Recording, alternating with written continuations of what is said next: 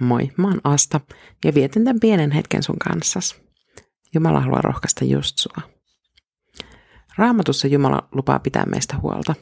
Se on sanottu siellä useampaan kertaan. Mä olen pyöritellä tuota ilmaisua mielessäni.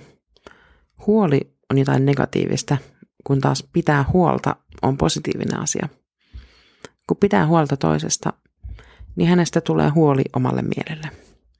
Ja silloin myös murhe tulee huolenpitäjän kannettavaksi. Psalmista 37 ja 3. Anna tiesi Herran haltuun, turvaa häneen. Hän pitää sinusta huolen.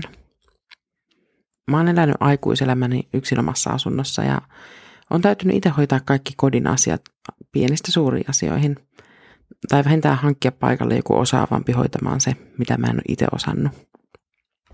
Ja samoin kaikki elämän asiat on täytynyt itse suunnitella ja tehdä tarvittavat päätökset. Kantaa huolia vastuu omasta elämästä. Ja samalla on ollut pakko kasvaa vahvaksi ja itsenäiseksi. Pitää langat omissa käsissä. Toi psalmin kohta kuulostaa tosi helpolta, mutta käytännössä sen toteuttaminen on hirvittävän vaikeaa. Antaa langat täysin Jumalan käsiin ja luottaa häneen. Kyllähän mä tiedän, että Jumalan hallussa mun elämäni on parhassa turvassa ja hän todella pitää musta huolen. On pitänyt tähän asti, eikä ole mitään syytä, miksi ei pitäisi jatkossakin. Sitä mä en edes epäile. Mutta silti, että ihan kokonaan luottamuksen varaa.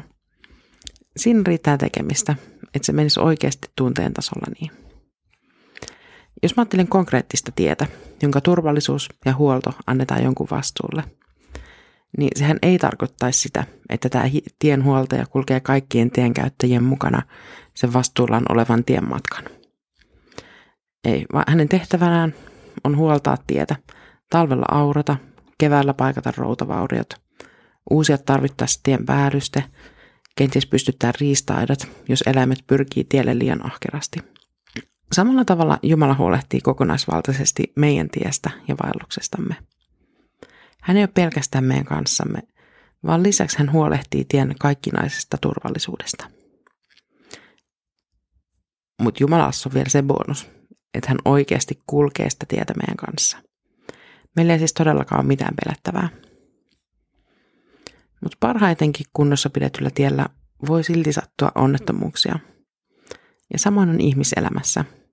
Vaikka meillä olisi matkaseurana itse kaikkivaltias Jumala, se ei tarkoita sitä, etteikö meidän elämässämme olisi vastoinkäymisiä ja haasteita. Kolareita ja onnettomuuksia tapahtuu. Pointtina on kuitenkin se, että kenen kanssa sä kuljet. Jumala pitää susta huolen, kun sä kuljet hänen kanssaan. Tapahtuu ympärillä sit mitä tahansa. Me voidaan siis huolettomina nauttia hänen huolenpidostaan ja antaa kaikki murheet hänelle. Hän jaksaa kyllä kantaa kaiken sen. Ja onnettomuuden sattuessa sä voit olla varma siitä, että mitään ei tapahdu hänen sallimattaan. Rukoillaan.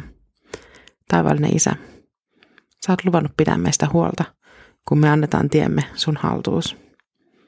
Kasvata meidän luottamustamme niin, että me todella voidaan heittäytyä sen varaa ja antaa sun pitää meistä huolta.